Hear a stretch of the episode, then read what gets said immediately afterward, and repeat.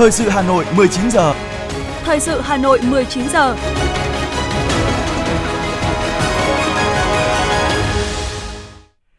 Võ Ngăn Nam Phương Nga xin kính chào quý vị và các bạn. Bây giờ là chương trình thời sự của Đài Phát thanh Truyền hình Hà Nội, phát trực tiếp trên sóng phát thanh. Tối nay thứ tư ngày 18 tháng 1 năm 2023, chương trình có những nội dung chính sau đây. Chủ tịch Quốc hội Vương Đình Huệ chủ trì kỳ họp bất thường lần thứ ba Quốc hội khóa 15. Nhân dịp Tết cổ truyền dân tộc Xuân Quý Mão 2023, Thủ tướng Chính phủ Phạm Minh Chính thăm chúc Tết gia đình dân hương tưởng niệm cố Thủ tướng Phạm Văn Đồng và Đại tướng Võ Nguyên Giáp tại nhà riêng ở thủ đô Hà Nội. Hà Nội làm rõ hàng chục gói thầu mua sắm y tế chống dịch COVID-19. Viện Kiểm sát Nhân dân tối cao truy tố cựu giám đốc Bệnh viện Tim Hà Nội Nguyễn Quang Tuấn về sai phạm trong đấu thầu y tế. Sở Giao thông Vận tải Hà Nội hướng dẫn người dân đi lại thuận tiện dịp Tết. Phần tin thế giới có những thông tin, Ngoại trưởng Mỹ Antony Blinken dự kiến thăm Trung Quốc vào đầu tháng 2 tới. Nhật Bản xem xét bỏ khuyến nghị đeo khẩu trang ở trong nhà. Sau đây là nội dung chi tiết. Thưa quý vị và các bạn, chiều nay 18 tháng 1 năm 2023, kỳ họp bất thường lần thứ ba Quốc hội khóa 15 đã diễn ra tại nhà Quốc hội thủ đô Hà Nội dưới sự chủ trì của Chủ tịch Quốc hội Vương Đình Huệ. Tại phiên họp, Quốc hội nghe Phó Chủ tịch Thường trực Quốc hội Trần Thanh Mẫn trình bày tờ trình của Ủy ban Thường vụ Quốc hội về việc miễn nhiệm chức vụ Chủ tịch nước Cộng hòa xã hội chủ nghĩa Việt Nam nhiệm kỳ 2021-2026 và cho thôi làm nhiệm vụ đại biểu Quốc hội khóa 15. Ông Nguyễn Xuân Phúc, sinh ngày 20 tháng 7 năm 1954, là cán bộ lãnh đạo chủ chốt của Đảng và Nhà nước, sinh ra trong gia đình giàu truyền thống cách mạng, được đào tạo cơ bản, trưởng thành từ cơ sở và được Ban chấp hành Trung ương Đảng, Bộ Chính trị, Quốc hội nhiều khóa phân công, phê chuẩn, bầu giữ nhiều chức vụ lãnh đạo quan trọng của Đảng và Nhà nước. Trên cương vị Thủ tướng Chính phủ nhiệm kỳ 2016-2021, ông đã có nhiều nỗ lực trong lãnh đạo, chỉ đạo, điều hành công tác phòng chống đại dịch COVID-19 đạt kết quả quan trọng. Tuy nhiên, ông chịu trách nhiệm chính trị của người đứng đầu khi để nhiều cán bộ, trong đó có hai phó thủ tướng, ba bộ trưởng có vi phạm khuyết điểm, gây hậu quả rất nghiêm trọng. Hai phó thủ tướng chính phủ đã xin thôi giữ các chức vụ, hai bộ trưởng và nhiều cán bộ bị xử lý hình sự nhận thức rõ trách nhiệm trước Đảng và nhân dân, ông Nguyễn Xuân Phúc đã có đơn gửi Quốc hội, Ủy ban Trung ương Mặt trận Tổ quốc Việt Nam xin thôi giữ chức vụ Chủ tịch nước Cộng hòa xã hội chủ nghĩa Việt Nam, Chủ tịch Hội đồng Quốc phòng và An ninh, xin thôi làm nhiệm vụ đại biểu Quốc hội khóa 15, nghỉ công tác và nghỉ hưu. Sau khi nghe ông Nguyễn Xuân Phúc phát biểu ý kiến, Quốc hội đã thảo luận tại đoàn về tờ trình của Ủy ban Thường vụ Quốc hội. Quốc hội đã bỏ phiếu kín và biểu quyết thông qua nghị quyết về việc miễn nhiệm chức vụ Chủ tịch nước Cộng hòa xã hội chủ nghĩa Việt Nam nhiệm kỳ 2021-2026 và cho thôi làm nhiệm vụ đại biểu Quốc hội khóa 15 đối với ông Nguyễn Xuân Phúc. Sau khi Quốc hội miễn nhiệm Chủ tịch nước Nguyễn Xuân Phúc, Chủ tịch Quốc hội Vương Đình Huệ thay mặt Ủy ban Thường vụ Quốc hội thông báo bà Võ Thị Ánh Xuân giữ quyền Chủ tịch nước. Việc này căn cứ vào Hiến pháp, Luật Tổ chức Quốc hội và kết luận của Bộ Chính trị về phân công Ủy viên Trung ương Đảng giữ quyền Chủ tịch nước. Thưa quý vị và các bạn, nhân dịp Tết cổ truyền dân tộc Xuân Quý Mão 2023, sáng nay, ngày 18 tháng 1, tức 27 tháng Chạp, thay mặt lãnh đạo Đảng, Nhà nước, Thủ tướng Chính phủ Phạm Minh Chính đã đến thăm, chúc Tết gia đình, dân hương tưởng niệm Thủ tướng Phạm Văn Đồng, Đại tướng Võ Nguyên Giáp tại nhà riêng ở thủ đô Hà Nội. Chúc Tết trò chuyện với thân nhân Thủ tướng Phạm Văn Đồng tại nhà riêng, Thủ tướng Phạm Minh Chính bày tỏ sự kính trọng ngưỡng mộ đối với Thủ tướng Phạm Văn Đồng, nhà lãnh đạo tài năng uy tín, nhà văn hóa lớn của đất nước, nhà ngoại giao xuất sắc của Đảng, nhà nước và cách mạng Việt Nam, học trò xuất sắc của Chủ tịch Hồ Chí Minh. Suốt cuộc đời cống hiến cho sự nghiệp cách mạng của Đảng, của đất nước, đồng chí Phạm Văn Đồng đã có 75 năm tham gia hoạt động cách mạng, 41 năm là Ủy viên Ban chấp hành Trung ương Đảng, 35 năm là Ủy viên Bộ Chính trị, 32 năm là Thủ tướng Chính phủ. Tại nhà riêng Đại tướng Võ Nguyên Giáp ở thủ đô Hà Nội, Thủ tướng Phạm Minh Chính đã dâng hoa, dâng hương, bày tỏ lòng thành kính trước anh linh người học trò xuất sắc của Chủ tịch Hồ Chí Minh, vị tướng huyền thoại của dân tộc đã cống hiến trọn đời vì độc lập tự do của Tổ quốc, vì hạnh phúc của nhân dân, ghi nhớ công lao đại tướng đối với sự nghiệp cách mạng vẻ vang của Đảng và dân tộc Việt Nam – Thủ tướng Phạm Minh Chính khẳng định nhiệm vụ của các thế hệ hôm nay và mai sau là giữ gìn, vun đắp thành quả cách mạng mà các thế hệ cha anh đã giành được, tiếp tục xây dựng đất nước ngày càng hùng cường, thịnh vượng, người dân ngày càng ấm no, hạnh phúc. Nhân dịp đón xuân mới Quý Mão 2023, Thủ tướng Phạm Minh Chính chúc gia đình đại tướng mạnh khỏe, đón mùa xuân mới vui tươi, an lành, hạnh phúc, tiếp tục giữ gìn phát huy truyền thống gia đình, đóng góp vào công cuộc xây dựng và bảo vệ Tổ quốc Việt Nam xã hội chủ nghĩa. Thưa quý vị, sáng nay, Chủ tịch Quốc hội Hàn Quốc Kim Jin Pyo và phu nhân cùng đoàn đại biểu cấp cao Quốc hội Hàn Quốc rời thủ đô Hà Nội, kết thúc tốt đẹp chuyến thăm chính thức Việt Nam theo lời mời của Chủ tịch Quốc hội Vương Đình Huệ từ ngày 12 đến 18 tháng 1 năm 2023. Trong khuôn khổ chuyến thăm, Chủ tịch Quốc hội Hàn Quốc Kim Jin Pyo và các thành viên trong đoàn đã đặt vòng hoa vào lăng viếng Chủ tịch Hồ Chí Minh, đến chào Tổng Bí thư Nguyễn Phú Trọng, hội kiến với Thủ tướng Chính phủ Phạm Minh Chính, hội đàm với Chủ tịch Quốc hội Vương Đình Huệ. Nhân chuyến thăm, Chủ tịch Quốc hội Hàn Quốc Kim Jin Pyo, phu nhân và đoàn đại biểu cấp cao Quốc hội Hàn Quốc đã thăm thành phố Hồ Chí Minh, thăm tỉnh Ninh Bình và Hải Phòng. Tại đây cũng làm việc với các doanh nghiệp tại các địa phương. Trước đó, trưa 17 tháng 1, tại khu công nghệ cao Hòa Lạc, Hà Nội, Chủ tịch Quốc hội Vương Đình Huệ và Chủ tịch Quốc hội Hàn Quốc Kim Jin Pyo đã cắt băng khánh thành trụ sở Viện Khoa học và Công nghệ Việt Nam Hàn Quốc, một biểu tượng cho quan hệ hợp tác giữa hai nước trong lĩnh vực khoa học, công nghệ và đổi mới sáng tạo.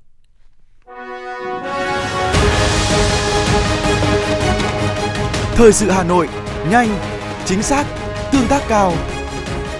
Thời sự Hà Nội, nhanh, chính xác, tương tác cao.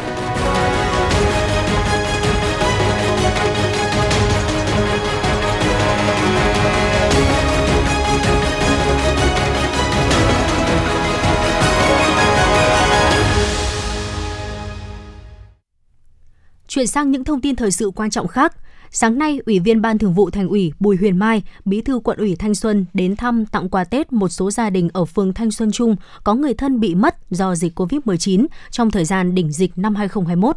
đến thăm gia đình chị Hoàng Thị Hằng Nga, có mẹ là bà Phan Thị Mạo, nguyên phó bí thư tri bộ, trưởng ban công tác mặt trận đã mất do COVID-19 và gia đình anh Nguyễn Tiến Phúc đã mất cả bố và mẹ do COVID-19. Đồng chí Bùi Huyền Mai ân cần thăm hỏi, chia sẻ với sự mất mát người thân tặng quà Tết và chúc các gia đình năm mới sức khỏe bình an, Bí thư quận ủy Bùi Huyền Mai cho biết, quà Tết sẽ được phường Thanh Xuân Trung trao đến 25 gia đình ở các tổ dân phố 10, 11 có người thân bị mất do Covid-19, đảm bảo mọi người mọi nhà đều được đón Tết Quý Mão vui tươi, an toàn từng là ổ dịch COVID-19 năm 2021, đến nay hàng trăm hộ dân ở các ngõ 328, 330 Nguyễn Trãi, phường Thanh Xuân Trung đã vượt qua mất mát, ổn định cuộc sống trong sự quan tâm, đồng hành sát sao của cấp ủy, chính quyền và mặt trận Tổ quốc các cấp quận Thanh Xuân.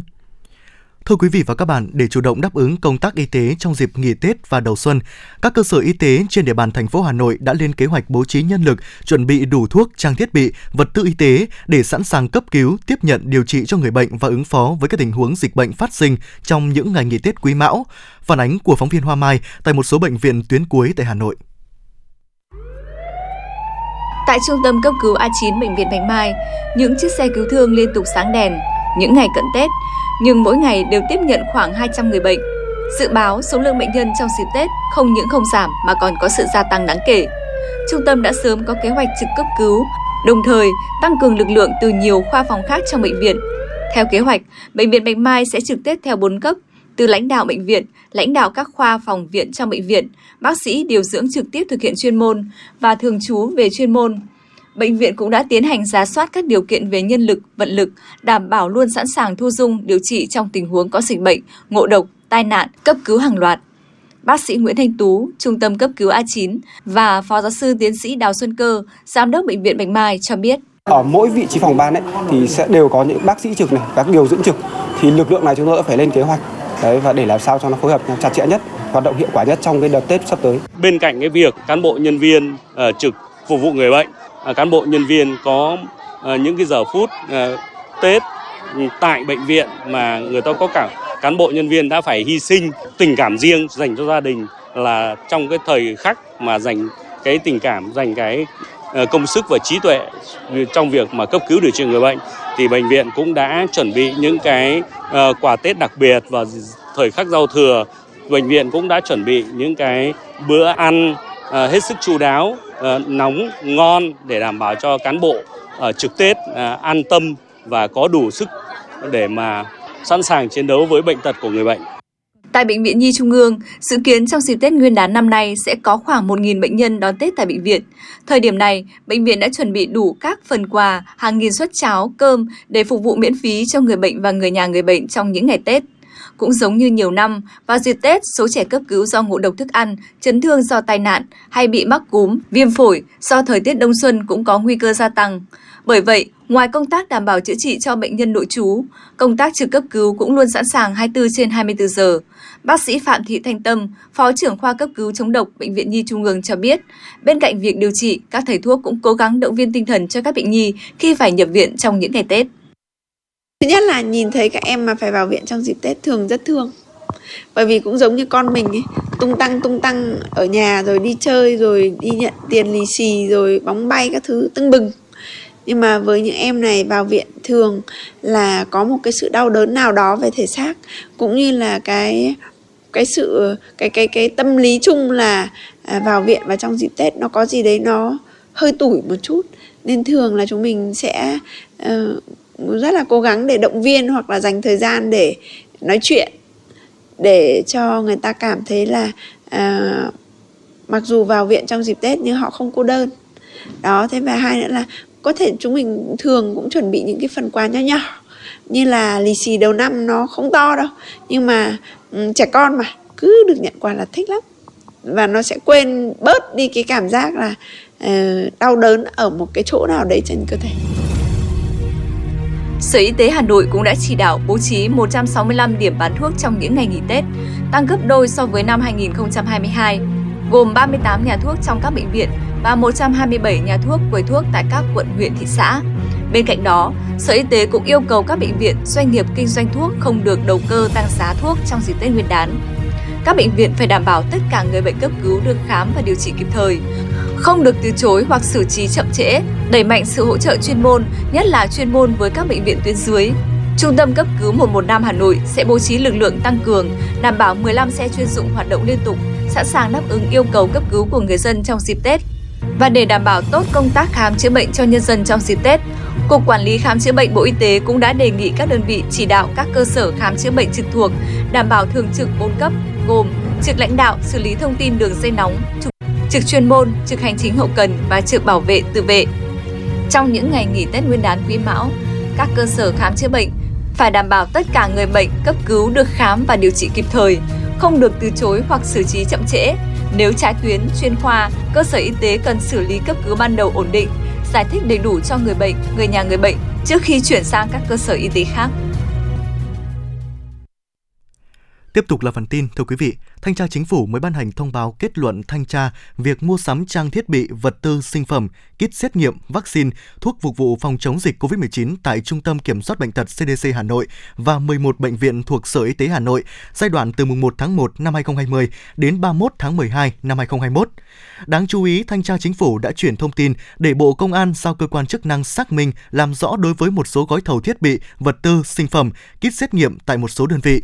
Thanh tra Chính phủ cũng chuyển cơ quan công an xác minh làm rõ một số gói thầu thiết bị, vật tư, sinh phẩm, kit xét nghiệm. Cụ thể cần làm rõ 7 gói thầu mua sắm 7 máy X quang di động kỹ thuật số. Đơn vị trúng thầu là công ty trách nhiệm hữu hạn thương mại và kỹ thuật số Tài Lộc do 7 bệnh viện làm chủ đầu tư với tổng giá trị hơn 30,4 tỷ đồng, tổng giá trị nhập khẩu 10,5 tỷ đồng, tranh lệch từ nhập khẩu, mua bán qua khâu trung gian và trúng thầu gấp 2,89 lần.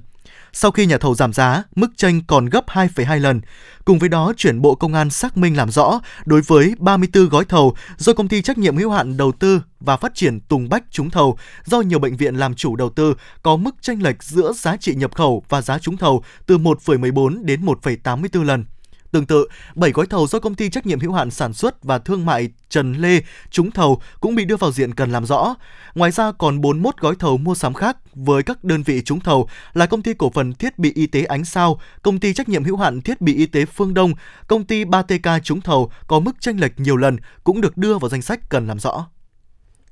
Hôm nay, Viện Kiểm sát Nhân dân tối cao đã ban hành cáo trạng truy tố cựu Giám đốc Bệnh viện Tim Hà Nội Nguyễn Quang Tuấn và 11 đồng phạm về những sai phạm trong đấu thầu. Trong vụ án này, Viện Kiểm sát Nhân dân tối cao đã truy tố 12 bị can gồm Nguyễn Quang Tuấn, sinh năm 1967, nguyên Giám đốc, Chủ tịch Hội đồng Mua sắm Bệnh viện Tim Hà Nội, nguyên Giám đốc Bệnh viện Bạch Mai, Hoàng Thị Ngọc Hưởng, sinh năm 1961, nguyên Phó Giám đốc Bệnh viện Tim Hà Nội, Nguyễn Thị Dung Hạnh, sinh năm 1969, nguyên kế toán trưởng, trưởng phòng tài chính kế toán, Bệnh viện Tim Hà Nội, Đoàn Trọng Bình, sinh năm 1960, nguyên Phó trưởng phòng vật tư y tế Bệnh viện Tim Hà Nội. Nghiêm Tuấn Linh, sinh năm 1980, nguyên Phó trưởng phòng vật tư y tế Bệnh viện Tim Hà Nội. Nguyễn Đức Đảng, sinh năm 1976, Chủ tịch Hội đồng Quản trị Công ty Cổ phần Thiết bị Y tế Hoàng Nga, viết tắt là Công ty Hoàng Nga. Phan Tuấn Đạt, sinh năm 1967, nguyên Chủ tịch Hội đồng Quản trị, nguyên Phó Giám đốc Công ty Cổ phần Công nghệ Sinh học Kim Hòa Phát, viết tắt là Công ty Kim Hòa Phát. Phạm Huy Lập, sinh năm 1952, Giám đốc Công ty Hoàng Nga. Phạm Thị Kim Oanh, sinh năm 1981, Kế toán trưởng Công ty Hoàng Nga. Trần Phú Hưng, sinh năm 1976, Phó Tổng Giám đốc Công ty Cổ phần Đầu tư và Định giá AIC Việt Nam, viết tắt là Công ty Định giá AIC. Nguyễn Hồng Dũng, sinh năm 1982, Phó Tổng Giám đốc Thẩm định viên Công ty Định giá AIC. Nguyễn Trung Dũng, sinh năm 1989, nhân viên thẩm định giá Công ty Định giá AIC về tội vi phạm quy định về đấu thầu gây hậu quả nghiêm trọng theo quy định tại Điều 222 khoản 3 Bộ Luật Hình sự.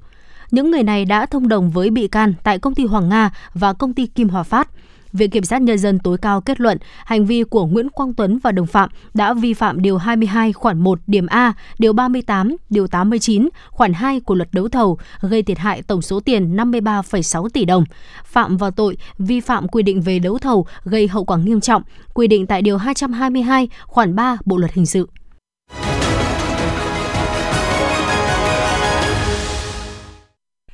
Thưa quý vị, tiếp tục sẽ là những thông tin kinh tế. Càng gần tới Tết Nguyên đán, nhu cầu mua sắm tăng cao, lượng giao dịch chuyển tiền thanh toán cũng tăng theo. Theo ước tính của Công ty Cổ phần Thanh toán Quốc gia Việt Nam, lượng giao dịch những ngày đầu tháng 1 này tăng khoảng 20% so với trung bình những tháng cuối năm 2022. Để tránh tình trạng nghẽn lệnh, treo lệnh, hệ thống ngân hàng đã có sự chuẩn bị nhằm đảm bảo cho các giao dịch được an toàn thông suốt. Đến thời điểm hiện tại, hệ thống chưa ghi nhận sự đột biến về giao dịch. Thưa quý vị, những ngày này, người dân Hà Nội lại tất bật với việc mua sắm hoa, cây cảnh, đồ trang trí, mứt bánh kẹo, phục vụ cho Tết Nguyên đán Quý Mão 2023 thị trường Tết năm nay không có áp lực về giá cả do có sự chuẩn bị nguồn hàng dồi dào. Nhiều chương trình khuyến mại kích cầu, phân phối tiện lợi đang được các đơn vị bán lẻ triển khai, được hệ thống các siêu thị, trung tâm thương mại trên địa bàn thủ đô công bố giúp người tiêu dùng tiếp cận hàng hóa chất lượng, giá cả phù hợp. Bên cạnh đó, nhằm hỗ trợ khách hàng mua sắm thuận lợi trên cả các kênh mua sắm truyền thống và online trong dịp Tết, các siêu thị kéo dài thời gian hoạt động hoặc mở cửa xuyên Tết. Tại chợ đầu mối Hà Nội, bình quân mỗi ngày đêm có hàng trăm tấn nông sản, thực phẩm, thủy hải sản từ một số tỉnh lân cận trung chuyển qua các chợ này để cung cấp cho thị trường thủ đô, tăng từ 20 tới 25% so với ngày thường. Phục vụ nhu cầu mua sắm Tết của người dân thủ đô, các siêu thị triển khai hàng loạt chương trình ưu đãi giảm giá từ 5 đến 30% cho các mặt hàng thực phẩm, hoa mỹ phẩm, đồ gia dụng thời trang. Tại siêu thị Big C, quận Cầu Giấy, ghi nhận của phóng viên, lượng người và xe đầy hàng hóa mua sắm chật các lối đi. Quầy bánh kẹo Tết theo cân rất hút khách. Siêu thị phải chuẩn bị nhiều bàn cân tại các điểm khác nhau, nhưng lưu lượng người mua sắm đông. Bên đường Tô Hữu đoạn qua phường Trung Văn và phường Vạn Phúc, rất nhiều hàng hoa, cây cảnh Tết bày bán chật kín tuyến đường này. Hoa từ rất nhiều nơi đổ về đây và trong ngày hôm nay, lượng khách mua sắm tại đây cũng đã đông lên rất nhiều so với ngày hôm qua. Tiếp tục ngay sau đây sẽ là một số thông tin giá cả thị trường tiêu dùng ngày hôm nay 18 tháng 1 tại thành phố Hồ Chí Minh và Hà Nội dưa hấu khắc hình mèo giá cao. Ngoài dưa hấu tròn, năm nay thị trường có thêm giống dài khắc hình mèo, giá từ 450.000 tới 500.000 đồng mỗi quả. Những quả dưa hấu khắc hình con mèo, con rồng, ông thần tài có giá 300.000 đồng đến 1 triệu đồng, đắt hơn so với khắc chữ khoảng 30%. Tại thành phố Hồ Chí Minh, năm nay ngoài những chữ như là phúc, tài, lộc, thọ, dưa hấu hình mèo và rồng rất được ưa chuộng. Giá bán mỗi cặp khắc hình là từ 1 tới 1,2 triệu đồng. Còn tại Hà Nội, giá bán dưa hấu khắc hình con vật tăng so với năm trước tầm 10%. Lan hồ điệp cắt cành chỉ từ 25.000 đến 30.000 đồng, rẻ hơn rất nhiều so với giá lan nguyên cây nên được nhiều người mua chơi Tết Quý Mão. Giá lan hồ điệp cắt cành rẻ là do vào dịp sát Tết này, nhiều nhà vườn còn tồn lượng hàng lớn, trong khi hoa đã bung nở hết. Do đó, các nhà vườn buộc phải cắt ngồng hoa, đồng thời để thu hồi vốn. Giá lan hồ điệp phổ biến ở mức 180.000 đến 300.000 đồng một cây, tùy từng loại, còn lan hồ điệp mini giá trên dưới 100.000 đồng một cây. Thời điểm này, một số loại hoa quả nhập khẩu đổ bộ chợ Tết bán với giá rẻ, song cũng rất nhiều loại giá tăng dựng đứng gấp đôi so với ngày thường. Đáng chú ý, ngoài trái cây Trung Quốc, một số loại hoa quả nhập khẩu từ các nước khác cũng về ồ ạt trên giá giảm mạnh. Đơn cử, trên mạng các loại cherry Mỹ, New Zealand, Chile giá bán tràn ngập, giá giảm chỉ còn từ 300.000 đến 550.000 đồng 1 kg tùy loại. Tuy nhiên, bên cạnh những loại có giá rẻ, trên thị trường Tết Quý Mão có rất nhiều loại nhập khẩu tăng giá mạnh như các dòng táo nhập khẩu dao động từ 90.000 tới 350.000 đồng 1 kg, các loại táo nhập khẩu từ Nhật Bản giữ giá ở mức từ 1 tới 1,3 triệu đồng 1 kg tùy loại.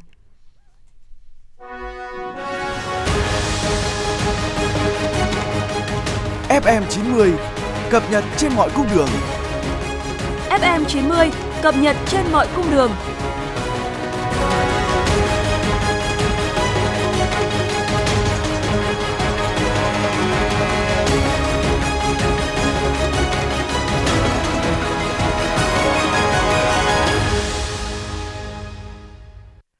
Thưa quý vị và các bạn, chợ hoa Tết từ lâu đã trở thành một trong những nét đặc trưng của ngày Tết cổ truyền Việt Nam. Năm nay Hà Nội tổ chức 91 điểm chợ hoa xuân phục vụ Tết Nguyên đán Quý Mão 2023. Cùng với công tác vệ sinh môi trường của đơn vị thu gom, chính quyền và các hộ kinh doanh tại chợ Hoa Xuân cũng cam kết đảm bảo văn minh thương mại, trật tự đô thị vệ sinh môi trường, triển khai phương án và chấp hành đảm bảo phòng cháy chữa cháy. Tết là dịp lễ thiêng liêng và mang ý nghĩa tâm linh với người Việt. Vì vậy, chọn Tết xanh cùng những hành động bảo vệ môi trường sẽ là một trong những cách để ngày Tết thêm vui, thêm ý nghĩa nhằm mục đích phục vụ nhu cầu đi lại của nhân dân trong dịp Tết Nguyên đán, hạn chế tình trạng ùn tắc giao thông tại các khu vực tuyến đường ra vào của thành phố, đặc biệt trục đường quốc lộ 1, quốc lộ 5, quốc lộ 6 cao tốc Pháp Vân Cầu Rẽ, trục đường Võ Nguyên Giáp. Sở Giao thông Vận tải vừa có văn bản số 59 về việc hướng dẫn phân luồng tổ chức giao thông phục vụ nhu cầu đi lại của nhân dân trong dịp Tết Nguyên đán Quý Mão 2023 cho các phương tiện từ thành phố Hà Nội đi các tỉnh phía Nam có thể đi theo các hướng trung tâm Hà Nội đi nút giao Pháp Vân Cầu Rẽ vào cao tốc Pháp Vân Cầu Rẽ. Trung tâm Hà Nội đi đường quốc lộ 1 cũ, giải phóng Ngọc Hồi, quốc lộ 1 vào cao tốc Pháp Vân Cầu Rẽ tại nút giao Vạn Điểm, nút giao Đại Xuyên, huyện Phú Xuyên. Sở Giao thông Vận tải thành phố Hà Nội đề nghị Công an thành phố phối hợp với Cục Cảnh sát Giao thông và các đơn vị có liên quan bố trí các lực lượng để hướng dẫn phân luồng tổ chức giao thông từ xa, phục vụ nhu cầu đi lại của nhân dân trước, trong và sau Tết Nguyên đán. Những ngày tới dự kiến lượng khách qua cảng hàng không quốc tế Nội Bài có thể đạt tới hơn 100.000 lượt một ngày. Để hạn chế tình trạng ùn tắc, chờ đợi lâu khi trong giai đoạn cao điểm Tết, hành khách nên đến trước giờ bay từ 2 đến 3 tiếng, mang theo đầy đủ giấy tờ tùy thân. Theo tính toán của cảng hàng không quốc tế Nội Bài, trong dịp Tết Nguyên đán Quý Mão, ngày cao điểm nhất dự kiến có khoảng 580 chuyến bay và 104.000 lượt hành khách. Tuy nhiên, mức tăng này vẫn chưa bằng đợt cao điểm hè năm 2022. Thưa quý vị và các bạn, những ngày giáp Tết, khi người người tấp nập bon chen với những công việc để chuẩn bị về nhà quây quần bên nhau đón Tết, lại là lúc những chiến sĩ cảnh sát giao thông phải gác lại hạnh phúc riêng, dành toàn bộ thời gian cho công việc, túc trực trên những tuyến đường để đảm bảo trật tự an toàn giao thông, giữ mùa xuân bình yên, chọn niềm vui cho mọi người. Công việc của các chiến sĩ áo vàng thường ngày vốn vẫn bận rộn, đến những dịp lễ lớn như Tết Nguyên đán thì lại càng tất bật hơn, bởi vào dịp cuối năm, người người ngược xuôi mua sắm, vui chơi, làm đường phố trở nên đông đúc, tình hình trật tự an toàn giao thông thường có những diễn biến phức tạp. Đây cũng là thời điểm nhiều tiệc tùng liên hoan diễn ra, xuất hiện nhiều trường hợp uống rượu bia, lạng lách đánh võng, chạy quá tốc độ, gây nguy hiểm cho người tham gia giao thông. Bởi vậy, nhiệm vụ của lực lượng cảnh sát giao thông càng thêm nặng nề, phải dốc toàn bộ quân số, làm việc 24 trên 24 giờ, không được nghỉ lễ, nghỉ phép, Lúc mà mọi người sung vầy ấm áp bên gia đình thì các anh lặng lẽ đón Tết đến xuân về cùng anh em đồng đội trên những cung đường. Năm nay, để đảm bảo cho các tuyến đường an toàn thông suốt trong dịp Tết Nguyên đán Quý Mão 2023, lực lượng cảnh sát giao thông công an thành phố Hà Nội đã triển khai đợt cao điểm đảm bảo an toàn giao thông với nhiều hoạt động giải pháp đồng bộ như tuyên truyền, phổ biến pháp luật, tuần tra kiểm soát xử lý vi phạm,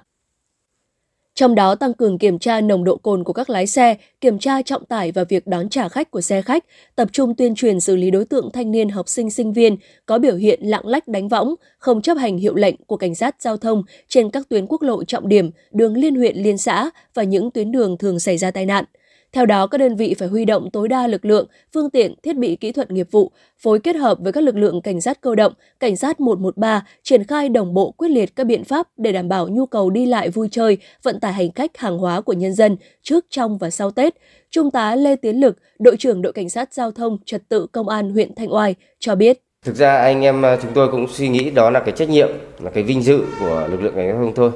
thì đối với các cái ngày mà nó cao điểm, những ngày lễ tết hoặc những bảo vệ sự, các sự kiện văn hóa chính trị diễn ra trên địa bàn, thì cái việc đầu tiên chúng tôi phải suy nghĩ đó là cái trách nhiệm, cái trách nhiệm và cái vinh dự. Và à, cũng xuất phát từ cái trách nhiệm và vinh dự đấy thì lực lượng giao thông chúng tôi cũng phải à, xác định và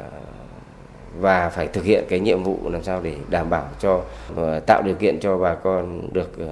giao thương buôn bán trong cái thời gian các cái ngày diễn ra các cái ngày sự kiện và các ngày lễ Tết một cách à, tốt nhất cho người dân.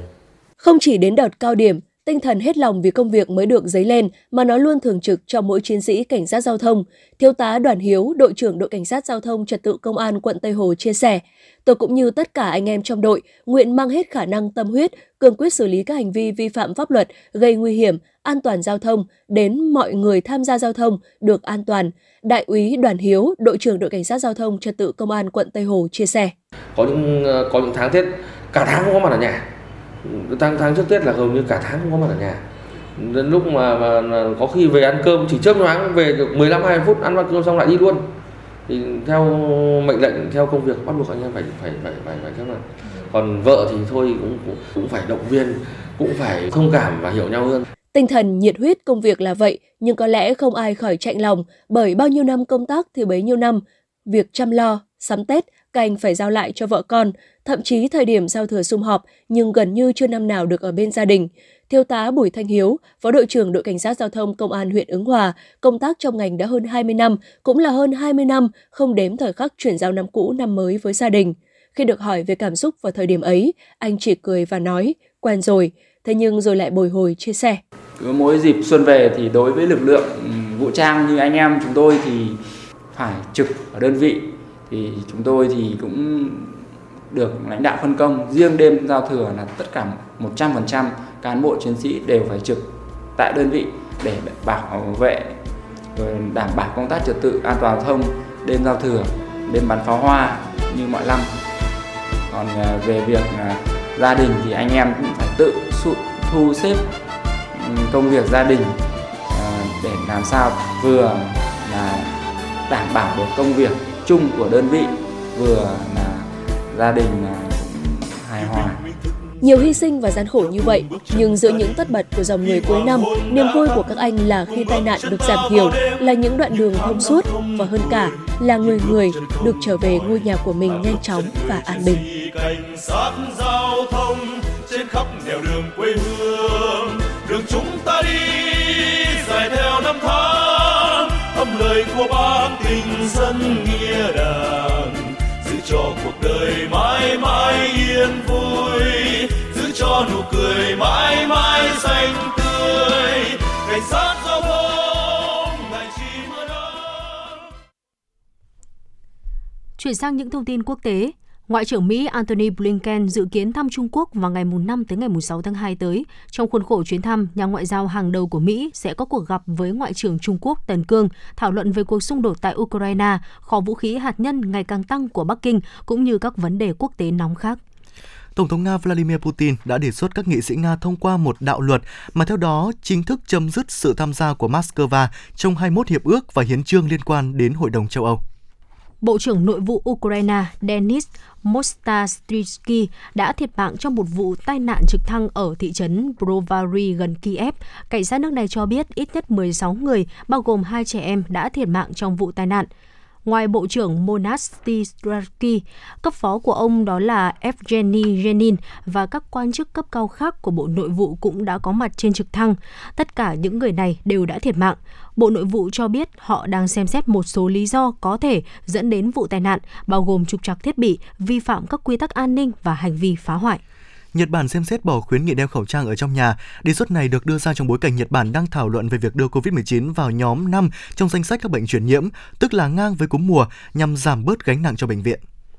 Sáng ngày hôm nay, một trận động đất mạnh làm rung chuyển đảo Sulawesi của Indonesia.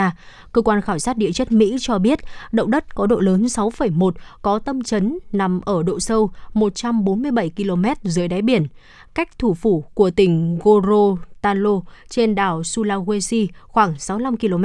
Trong khi đó, Trung tâm Địa chấn Địa Trung Hải châu Âu đo được độ lớn của động đất là 6,3 độ. Hiện chưa có thông tin về thiệt hại hay cảnh báo sóng thần.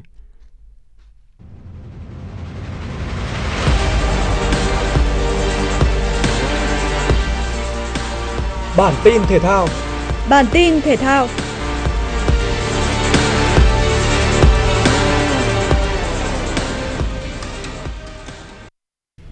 Thua Thái Lan với tổng tỷ số 3-2 ở chung kết AFF Cup 2022 khiến đội tuyển Việt Nam tiếp tục bị trừ điểm trên bảng xếp hạng FIFA. Cụ thể, tuyển Việt Nam bị trừ 0,27 điểm sau trận hòa hai đều, còn trận thua 0-1 khiến đội tuyển Việt Nam tiếp tục bị trừ 2,77 điểm. Tổng kết lại AFF Cup 2022, tuyển Việt Nam chỉ tích lũy được 1,06 điểm, dậm chân ở vị trí thứ 96 thế giới. Thực tế, nếu thi đấu tốt hơn và giành được chiến thắng ở hai trận chung kết, Việt Nam đã có thể vươn lên đến vị trí 93 FIFA. Chiều ngược lại, Thái Lan dù vô địch nhưng chỉ được thêm tổng cộng 5,12 điểm và vẫn dậm chân ở vị trí 111 thế giới. AFF Cup hiện vẫn chưa được xếp vào hệ thống thi đấu của FIFA, do đó mức độ cộng và trừ điểm của các đội tuyển không quá nhiều. Tuy nhiên, trận chung kết lượt về AFF Cup 2022 vinh dự đón chủ tịch FIFA Gianni Infantino. Phát biểu với báo chí Thái Lan, ông hứa hẹn khả năng đưa các trận đấu tại AFF Cup vào hệ thống thi đấu chính thức của FIFA. Khi đó, số điểm mỗi đội giành được sẽ được cải thiện lên nhiều. Người đứng đầu FIFA cũng hy vọng khu vực Đông Nam Á có thể tham dự World Cup trong tương lai.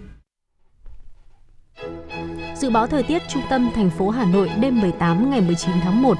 Thời tiết không mưa, trưa chiều hưởng nắng, nhiệt độ từ 11 tới 20 độ C. Quý vị và các bạn vừa nghe chương trình Thời sự tối của Đài Phát thanh Truyền hình Hà Nội, chỉ đạo nội dung Nguyễn Kim Khiêm, chỉ đạo sản xuất Nguyễn Tiến Dũng, tổ chức sản xuất Quang Hưng. Chương trình do biên tập viên Nguyễn Hằng, phát thanh viên Võ Nam Phương Nga và kỹ thuật viên Quang Ngọc phối hợp thực hiện. Thân ái chào tạm biệt.